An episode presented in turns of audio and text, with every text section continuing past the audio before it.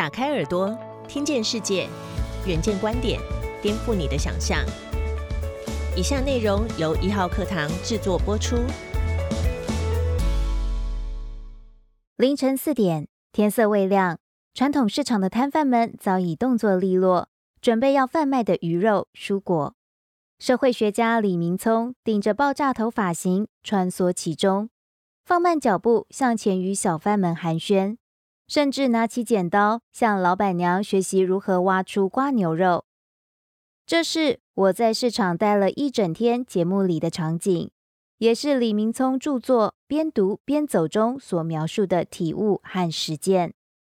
他说：“我无时无刻的阅读，不只是书本，还包括各种形式的创作，同时连接着生活百态。毕竟庶民的生活日常，并不只是在书上的理论框架。”还是真实的感受。究竟这位非典型的教授是如何透过阅读来解构复杂的社会现象与人生难题？李明聪自称阅读狂热者，一个月能读上几十本书。第一时间要他抉择出最爱哪一本，他挣扎的说：“真的太多了。”思考许久，他选出了《走路也是一种哲学》这本书。对他来说，只要身体或心灵持续行走，就能让自己反思、沉淀思绪，找到探索无限可能的入口。面对数位时代，网络资讯爆炸，李明聪说：“不要只当一个话题王，那无法解决问题。”曾有年轻学生告诉他，每天被太多知识轮番轰炸，反而觉得生活乏善可陈。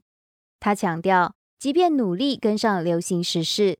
但议题如果没有办法被深化，也几乎无用。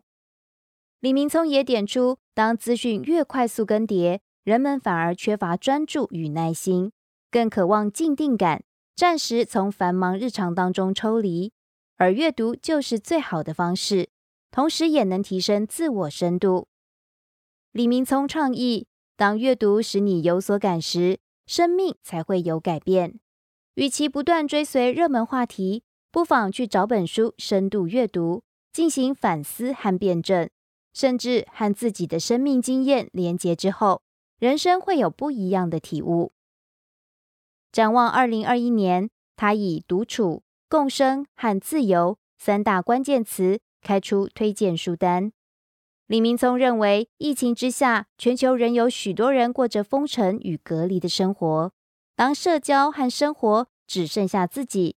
学习如何独处更显得重要，因此他推荐强纳森·法兰岑的《如何独处》作为入门书，可以先探索独处议题，再透过孤独延伸，加入老庄哲学解读，进而领悟出独处的意义与真谛。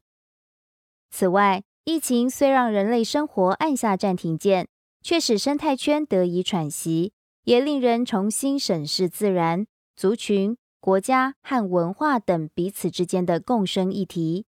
生物学家克莱门斯·阿瓦伊在《自然的疗愈密码》一书当中就提出生态身心学，解释大自然对身心健康的影响，值得一读。而小至个人失业、生病，大至国家社会对人民自由权益的剥夺，以及突如其来的灾难和疫情，都让人从心理到身体。